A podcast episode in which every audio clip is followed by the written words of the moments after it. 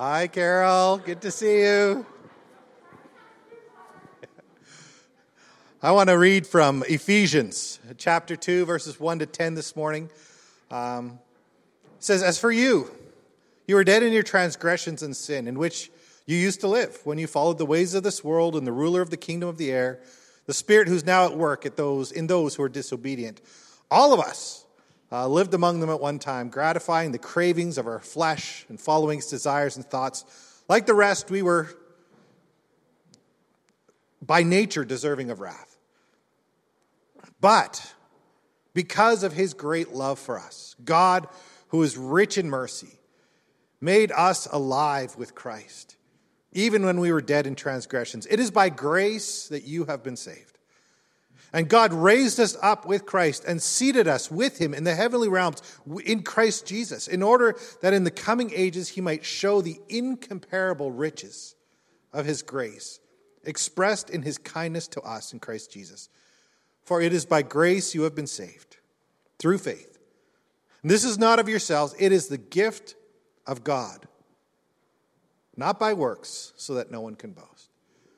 This morning we are celebrating communion, and I just thought that was a great passage just to remind us of the grace of our Lord Jesus, um, the mercy he poured out upon us in order to welcome us into his family, uh, to call us his people, uh, to give us that hope and that eternity uh, of just being with him.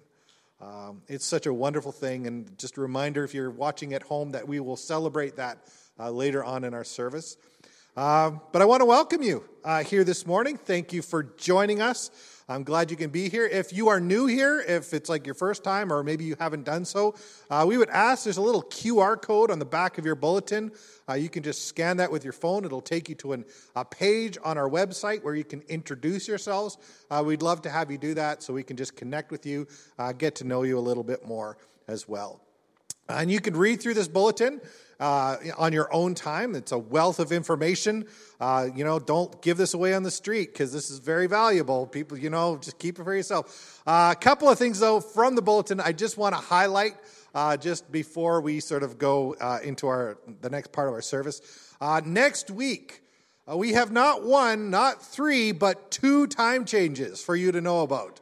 Um, so the first is well, we spring ahead, so you lose the hour, so everything starts an hour earlier than normal. We all kind of know about that. Uh, but along with that, we're also changing the time of our morning service uh, from 10 uh, to 10:30. So you lose an hour, but you kind of gain half an hour. So it's like a it's like a tie, I guess. Is like it's it's it's kind of there. Uh, but just know that next week time change of the service is going to be 10:30 moving forward. And we actually made that time change just because we, we're beginning what we call our Next Steps program. Uh, and this is going to be, we're, it's going to be here at the church starting at 9 a.m.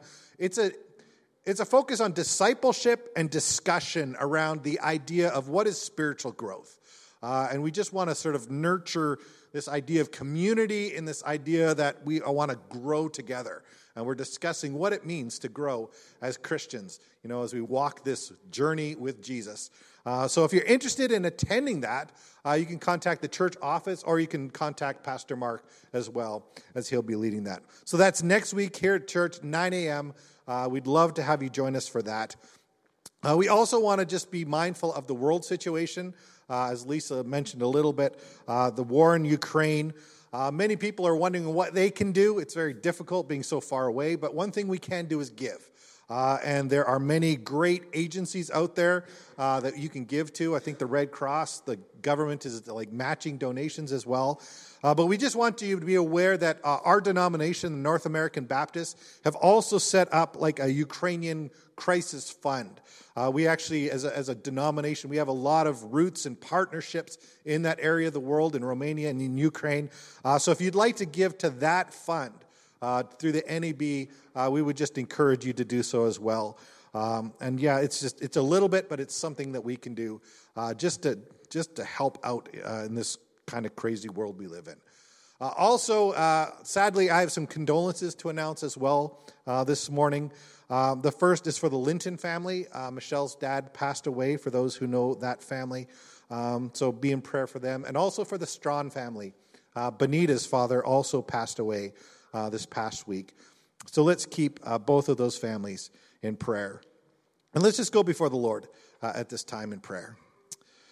Father God, uh, we just come today uh, before you um, with joyous hearts because COVID is over. Well, I think it's over, but Lord, it's so wonderful to be able to just you know celebrate and shake hands again and go out without masks and and just kind of that taste of normal life has been so refreshing and we're so thankful for that and i pray as a church uh, that lord you would give us uh, wisdom as leaders to know how we can just see the needs around us that have rised out of this and, and Lord, meet those needs and just reconnect with people in very powerful ways. That this would be an opportunity for us as believers just to re engage in a different way with the world around us. Um, yeah, but Lord, it's also kind of, as we, even as we celebrate that, there's also very, so many hardships. And Lord, we think of Ukraine.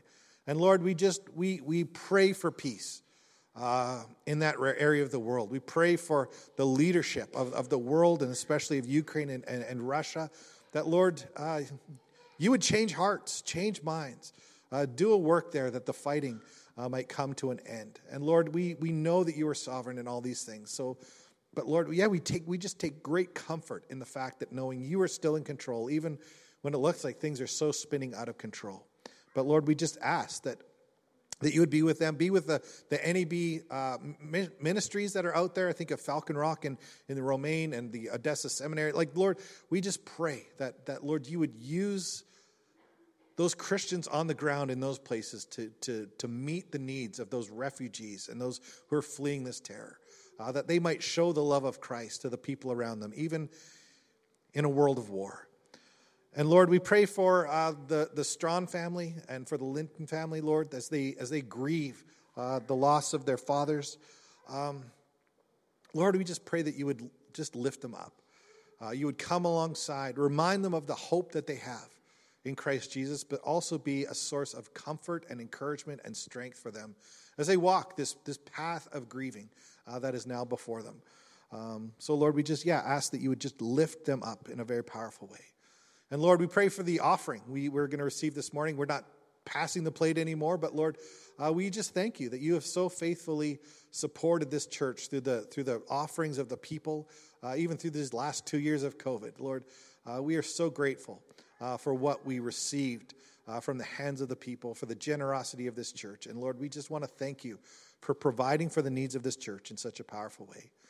And Lord, we pray for the kids who are about to be dismissed, that Lord, you would be with them in their time, that Lord, uh, that they would, in, in their time, in, in their own way, uh, that they would just get closer to Jesus and understand Him more uh, through the lessons that are being taught. We pray a blessing on them as they go. And Lord, we pray for a blessing for us. Uh, Lord, as Mark's going to come forward and lead us in the word, we pray that you would just open our hearts and our minds and our ears to what he would have us say. And Lord, we thank you for all of these things. In Jesus' name, amen.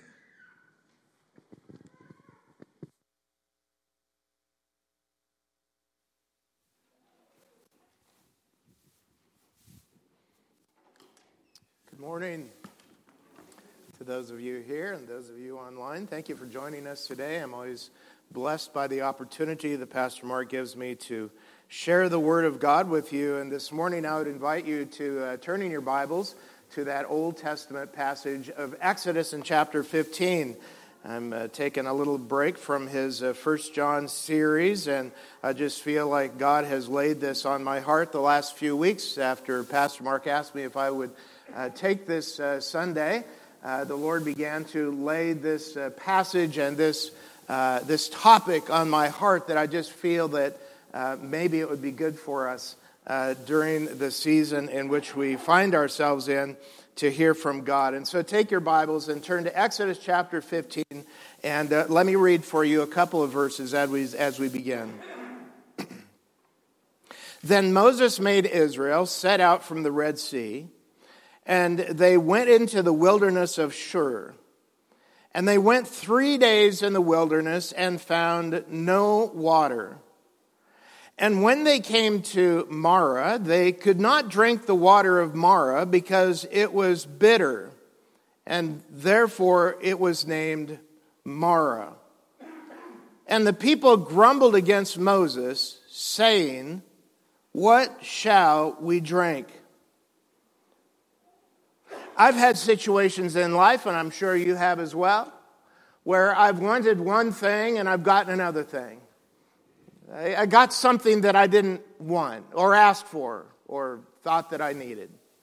I've had situations in life where I've wanted something and, and, and I've gotten what I wanted, and then after I got what I wanted, I wondered why I wanted what I got and didn't want what I got after I got it. Can I hear an amen? Anybody else? Maybe you didn't understand what I just said, and I couldn't repeat it to you, so I, don't ask me to do that. Isn't that the way it is in life? Sometimes we just we just get what we we didn't want.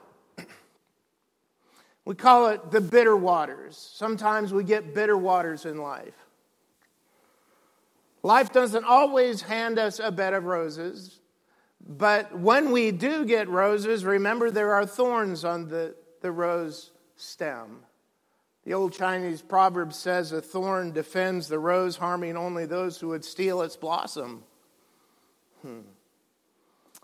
Sometimes when we're headed down the road of life, we run into roadblocks that try to hinder us, and we run into hurdles that we must jump, and people who discourage us and the devil who accuses us and sin that tempts us and waters that try to drown us and heat that burns us and experiences that threaten us and accidents that we need to learn from.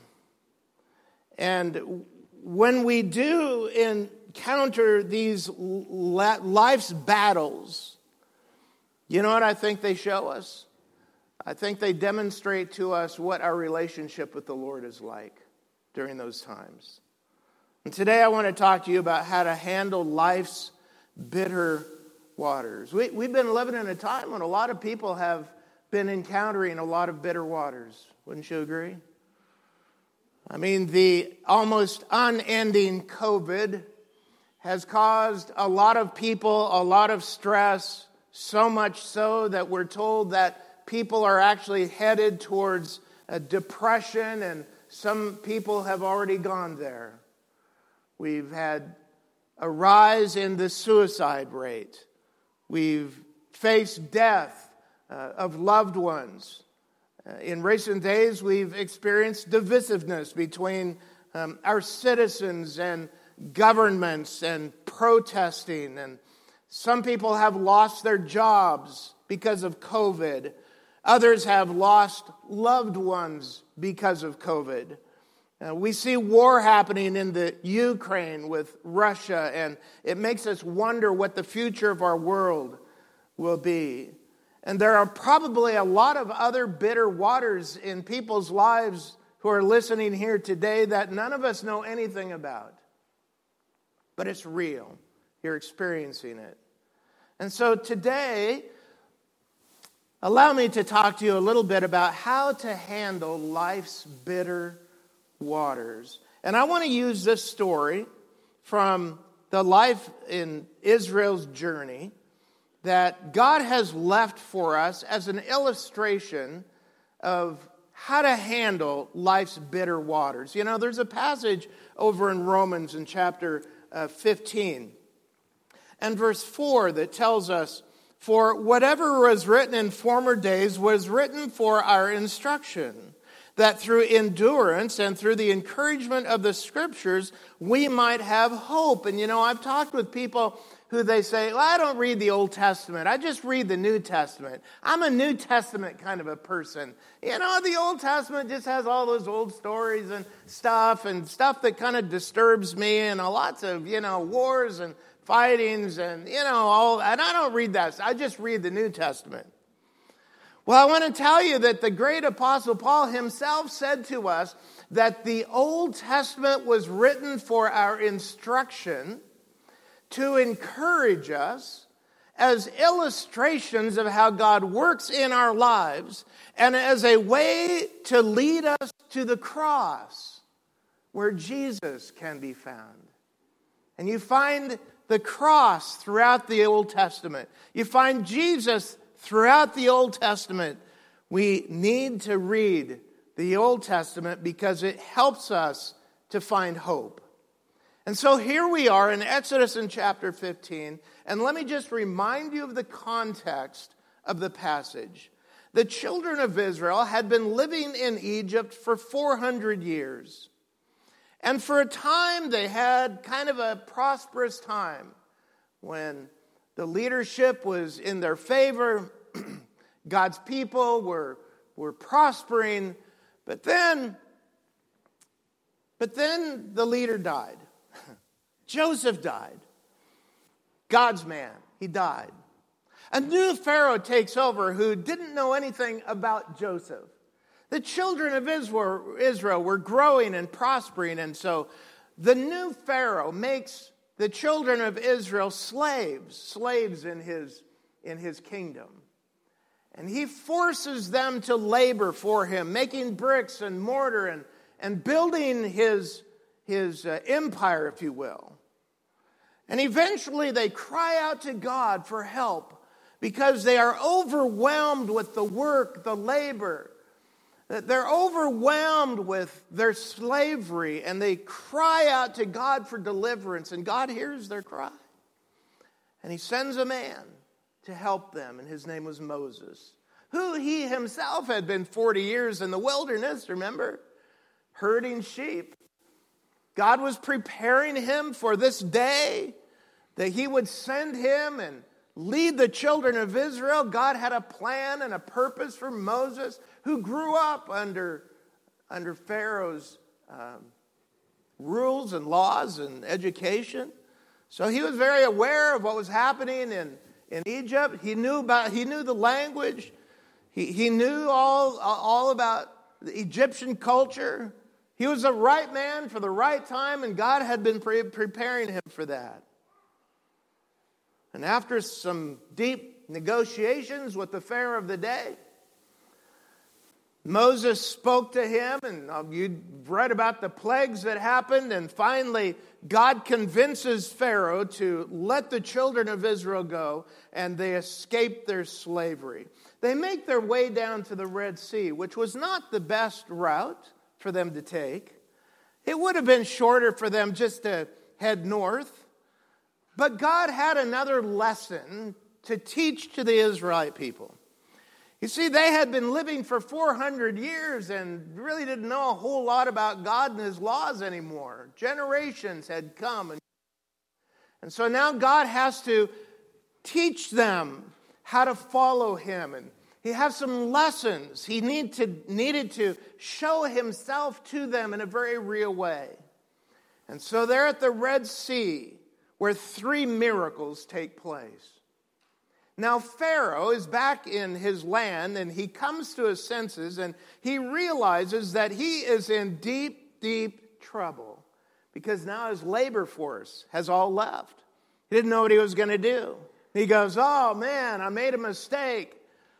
He gathers the army of Egypt and he said, Go pursue them and bring them back.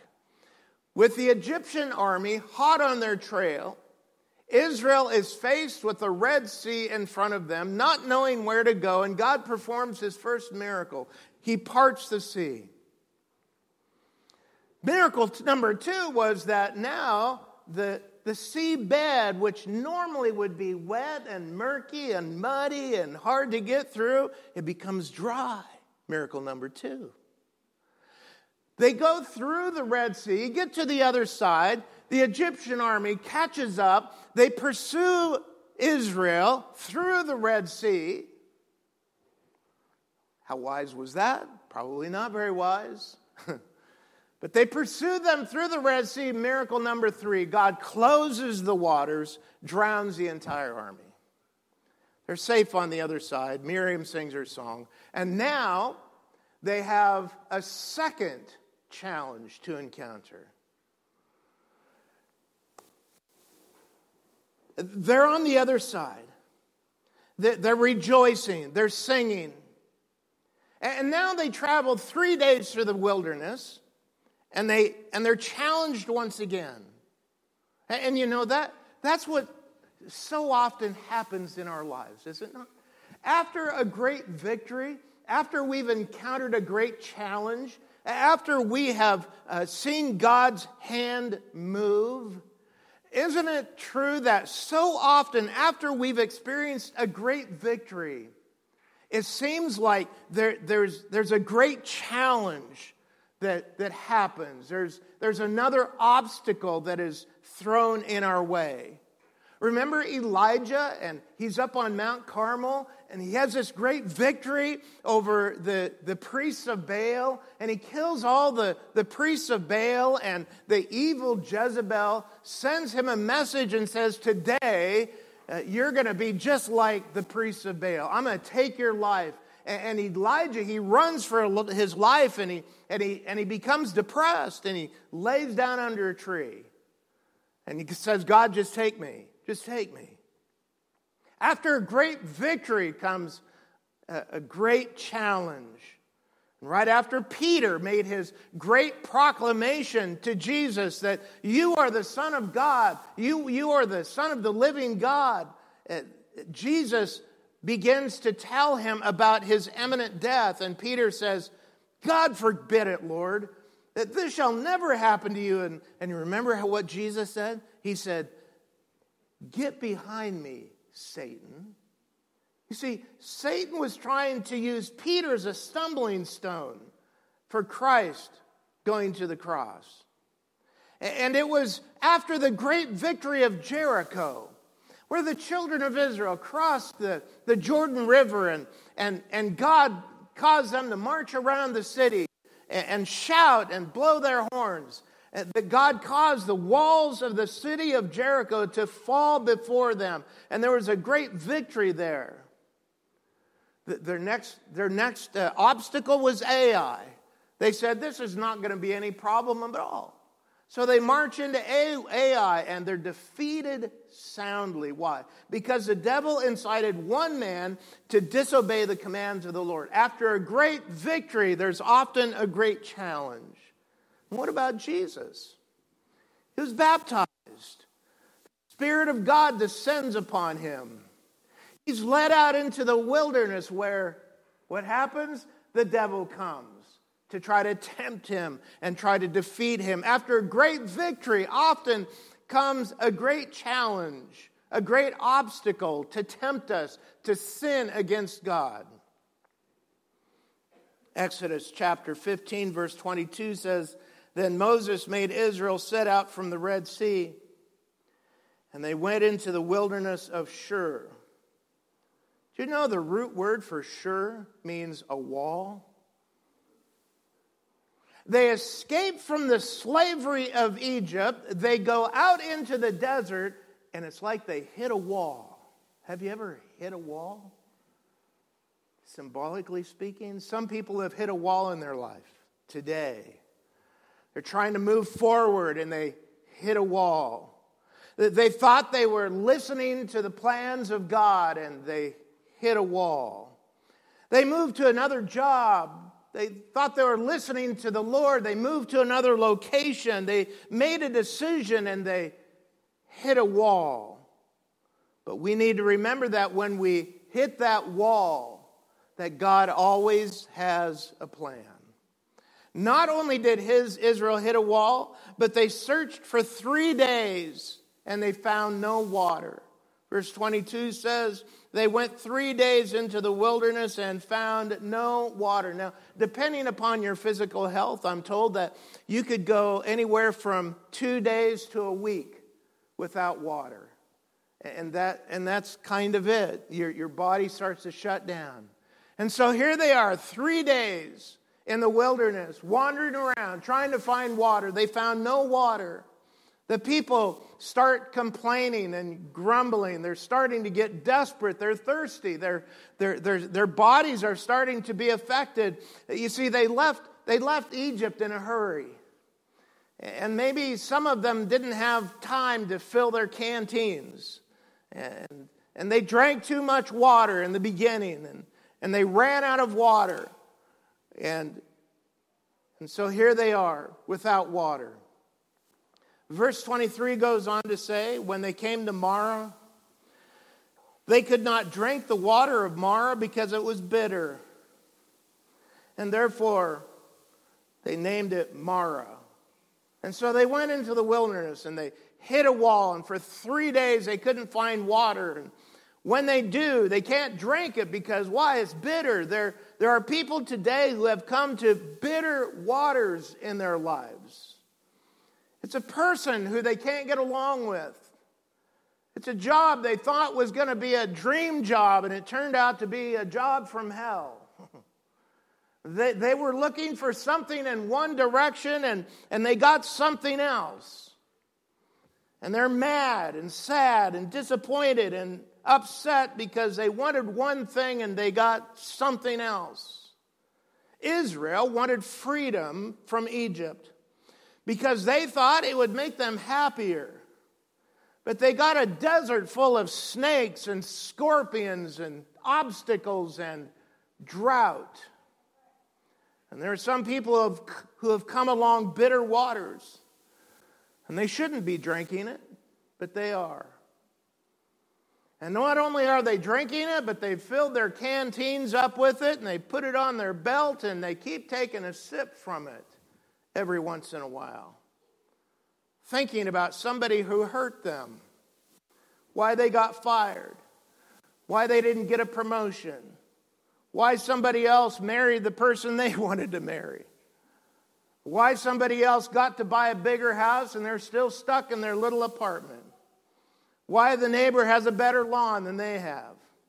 Why somebody else bought a new car and they're still driving around in a clunker why their family doesn't seem to be as happy as other families. You get the picture. You see, life has a way of handing us bitter waters. It's part of life. You don't have to go looking for it, Amazon won't sell it to you. You don't have to go online to find it, but it's going to make its way into your home. And some people let bitterness move in and have its way in, in their lives, and they make a bed for them, let it sit in their easy boy, and, and they give them a refrigerator to eat out of. And it's a dangerous thing to let bitterness move in. But I want you to know that God never allows bitter waters to come without a reason. So, what do we do with bitterness? Well, Israel came to the bitter waters. They were undrinkable, probably because of the alkaline content in the water. And so, look what they did.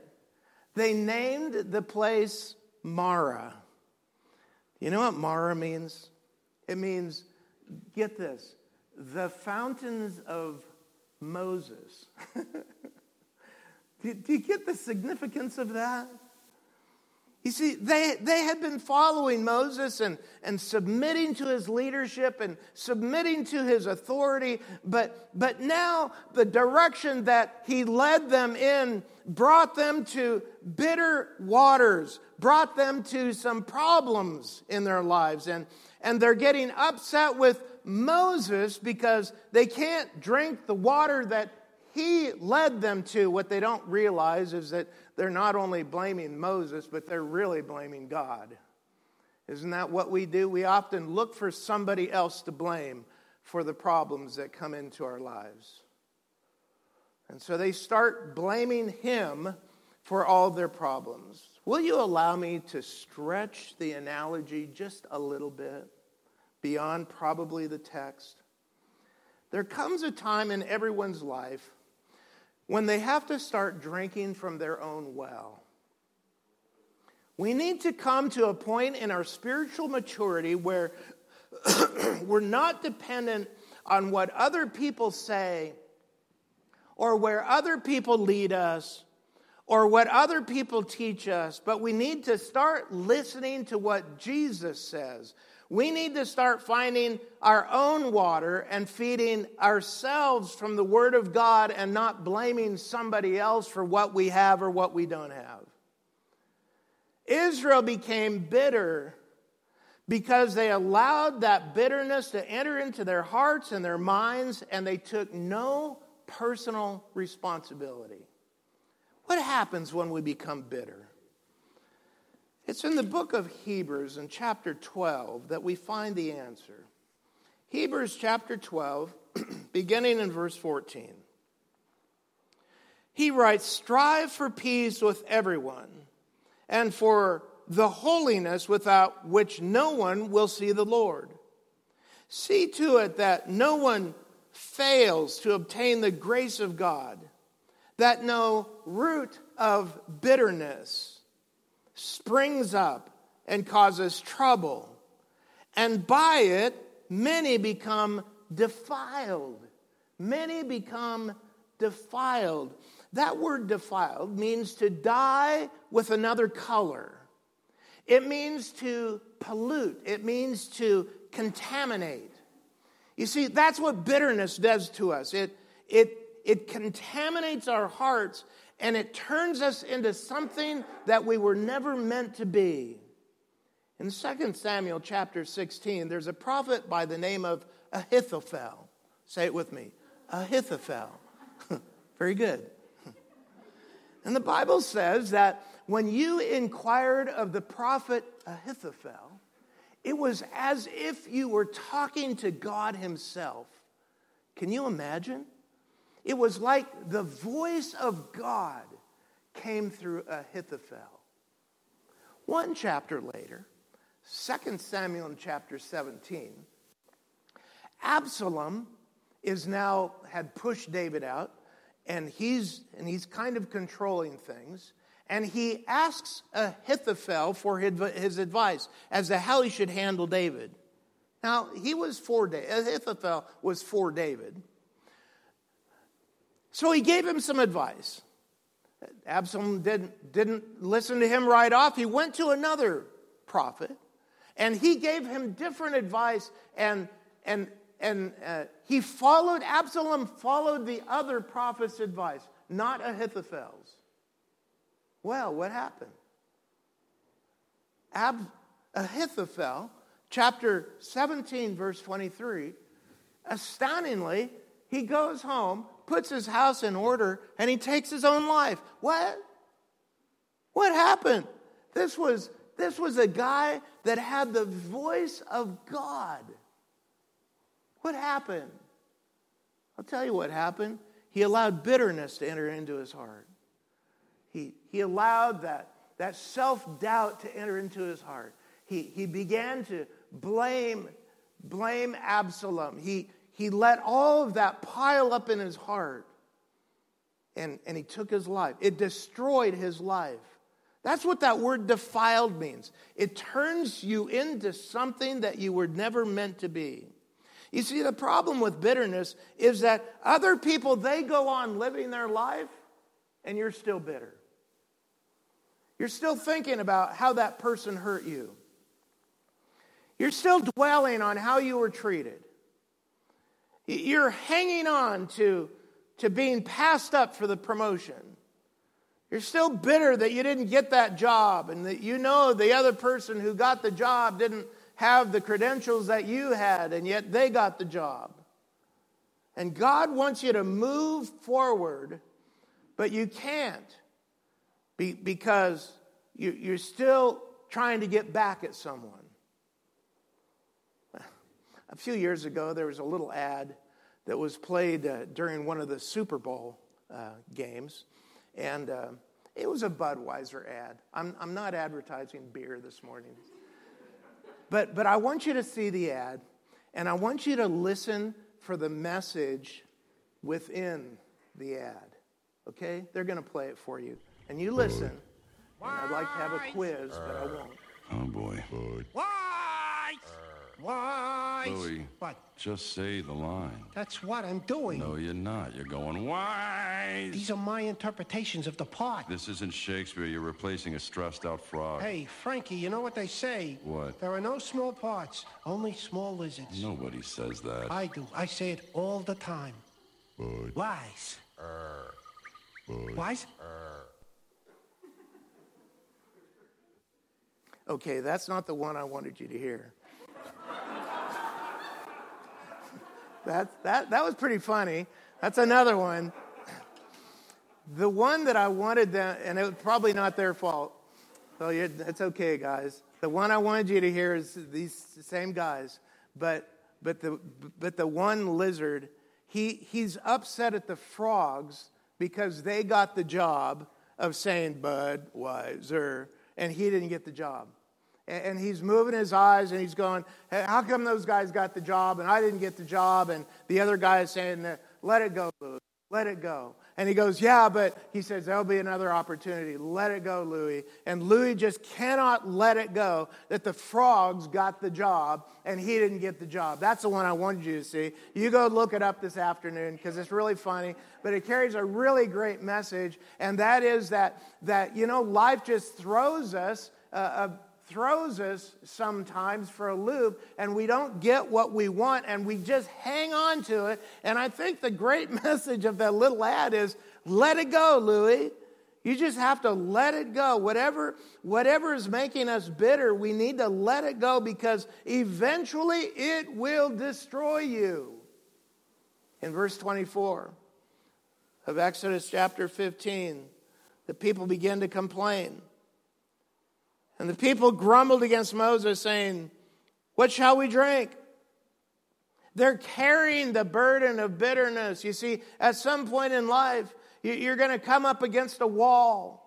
Someone is going to say something that hurt you. You're, you're going to face some disappointment. There will be an event in your life. I'm telling you, I've had those. I've had the disappointments. I'm not talking out of the, in the, just in the air here today. I've experienced this. I, I've had bitterness in my heart. I've had people say things that have deeply hurt me. I've had events in my life that have been life altering. And these things can come on, you don't have to look for them. They come into your living room and they, they try to live there. And, and, and we need to, to get to a point of figuring out how to let it go, Louis, because it will control your life. They're carrying the burden of bitterness. At some point, you're going to be, be, be headed in one direction and, and hit a detour, and it's going to force you in another direction that you didn't expect. That's happened. I've, I've experienced that. And you just shake your head. You wonder, God, what are you doing? What, where are we going with this? Why are you letting this happen? And the problem is that when bitterness comes, we can choose to let it immobilize us. We can blame somebody else, or we can let it go. Now, I want, I want to show you very clearly how Moses handled the wall. All right? You need to write it down. This is how Moses handled the wall. Number one, he prayed. That's a novel idea. Verse 25. And he cried to the Lord. When we face various burdens and walls in our life, we need to learn to pray. We need to learn to pour out our hearts to the Lord and cast our burdens on Him. Notice that it says that Moses, he didn't just pray, he cried out to the Lord.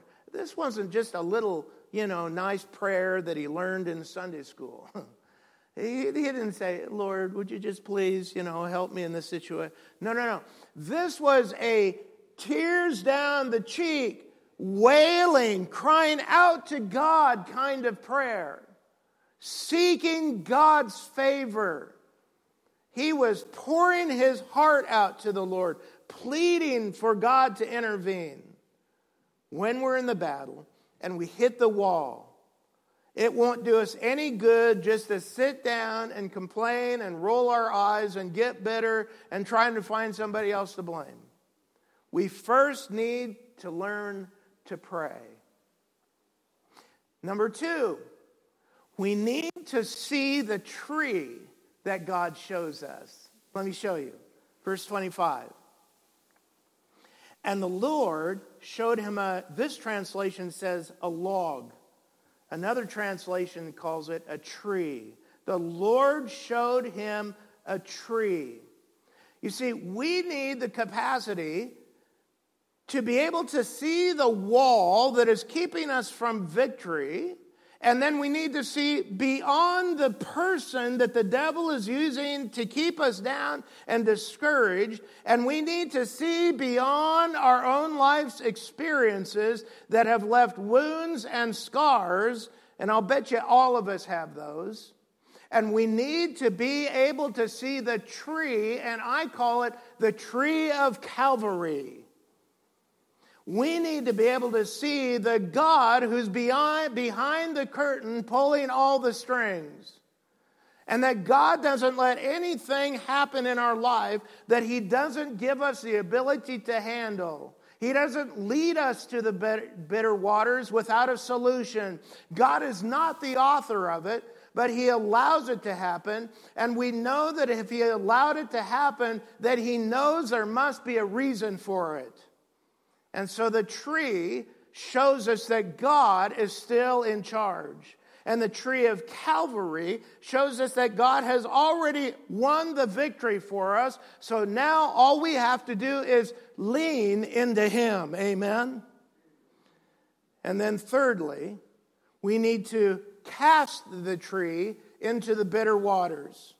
Verse 25, and he threw it into the water and the water became sweet. You see, when you cast the tree into the water, when you turn the problem over to God and, and do what He tells you to do, when you cling to Calvary's cross, God will give you the ability to shout and to give Him praise because you see the hand of God in the solution of it all. You'll be able to see people who hurt you, and you'll be able to praise God because you turned them over to Him, and the bitter waters turn sweet. You'll be able to thank God for the wall that He put in your way because you'll be able to see that God has a better way. And God will turn your bitterness into something good. And now we're better because God did it. Now, some people are living between and Elim. Let me show you. Look at verse 27, all the way down to the bottom of the chapter. Then they came to Elim, where there were 12 springs of water and 70 palm trees, and they encamped there by the water. Hmm. In Elim, there were 12 wells and 70 date trees there was enough for everyone with some left over. But some people, you know, they're stuck in between. They're complaining about the bitter waters of Marah, and they don't even know that there's something down the street that's even better that they need to pursue. You see, not only is God able to turn our bitterness into something sweet, but He's able to give us something more than what we ever imagined. He turns our weeping into shouts of joy. He turns our sorrow into rejoicing. He turns our nightmares into sweet dreams. Let it go, Louis. Stop crying and complaining and whining and let it go. Because you're strong, you're more blessed, and you're richer in Christ because of Marah. Why? Because you've learned to put your tree into the bitter waters. You've taken the cross where Christ has already won the victory and you applied that to the bitterness. I'm not saying you won't have bitterness. I'm not saying that you won't hit the wall. I'm saying we need to pray, we need to see the tree, and then we need to apply what God has shown us to the bitter waters, and then He turns it sweet. He shows, it, shows us that there was a reason. God allowed it for our betterment. God kept you from something that you shouldn't have had anyway. And you need to send somebody a thank you letter. Thank you for not giving me that job because I got a better one. Thank you for marrying that other guy because the one I got is better. you know what I mean? You need to send a letter to somebody. Thank you. Thank you for firing me because now I'm free from all the stress and the anxiety that you were causing me. You know, you need to send a letter to somebody. I'm not saying that literally, a little facetiously. Thank God that you didn't get what you wanted because you're where you're supposed to be right now. Stop being bitter. Let it go. Cast the tree into the water and know that God knows what He's doing. There's someone here today listening, maybe online or here in the auditorium, who, who, maybe, who maybe you need to turn your attention to the tree, the tree of Calvary, where Jesus Christ paid the ultimate penalty for sin by allowing his body to be placed there and dying sacrificially to pay for the sin that we could never pay for. Maybe you need to turn your attention to that because you've been fighting and you've been struggling your way through life, and, and maybe you've even become bitter, but, but God has provided the way to a better life through His Son Jesus. It's called the kingdom of God, which is contrary to the kingdom of this world. And He's inviting us to be a part of His, his way of life, His kingdom. And not that there won't still be walls, not that there won't still be bitterness, not that there won't still be obstacles, but He shows a way through the cross. And when we belong to Him, He leads us. He leads us to Elim. Maybe you need to invite Him into your life, to allow Him to place you into a new kingdom where God will lead you and God will protect you. You can do that right now as we pray. Lord Jesus, we thank you that even though bitter waters come into our lives, that you have a purpose behind it all. That, that you're leading us. You allow circumstances to happen. You, you allow bitter things to happen. You, you allow our feelings to be hurt. You, you allow us to to have to leave a job and go to another one. You, you allow us to experience the things in lives that we experience, not because you, you don't love us, not because you've created it, but because you want to show yourself to us in a brand new way, in a, in a way that we haven't experienced before. And Lord, I pray that we would, in those situations, and people here today who are experiencing bitter waters, even now, that they would see the tree, that they would cling to the tree, the tree of Calvary, where Jesus, you paid the price for us, where Jesus, you've won the victory for us. And I pray, Lord, that we'll cling to that tree and see you perform the work, a work that only you can do in our lives. And that, Lord, we could let it go and, and leave it with you, leaving it at Calvary, leaving it there and allowing you, Lord, to work in those circumstances to make us better, to make us into the people that you want us to be. Thank you for showing us this story that leads us to the cross. And we pray you would help those who need to know you as Savior to take that step of faith today and invite you into their life and begin following you as their master and king. In Jesus' name we pray. Amen. Today is Communion Sunday, where as a family we celebrate the Lord's table together. And if you were not able to pick up a cup on your way in, uh, we would invite you to just go out and pick one up now. You don't have to be a member of this church to participate in the Lord's table. Uh, God's only requirement is that you be a follower of Jesus, that you love Jesus, that you've entrusted your life to Him. We've just been talking about how Jesus came to die for our sins and to bring us into the kingdom of God. But the night before his betrayal and ultimate crucifixion, Jesus spent some time alone with his disciples in an upper room. And in his time with them, celebrating the Passover meal, remembering when God had delivered Israel out of the bondage from Egypt, which we've just been talking about. Jesus took the bread of the Passover. It's called the afikomen, Uh, let me get my little piece out here. Not that this is what they would have been using, for sure. they would have used what we call a matzah today. But they would take the, this piece of bread called the afikomen, one of three pieces, by the way, that had been wrapped in a cloth and, and put aside as what's called the bread of affliction to be, to be revealed when it was time.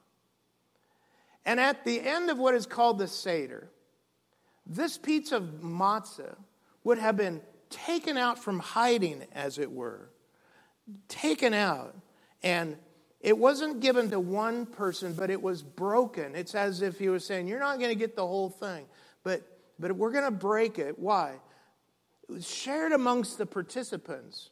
The, the symbolism of the bread is, is beautiful. It was, it was eaten as a reminder that we're, we're all still enslaved to all kinds of oppressions, both physical and emotional.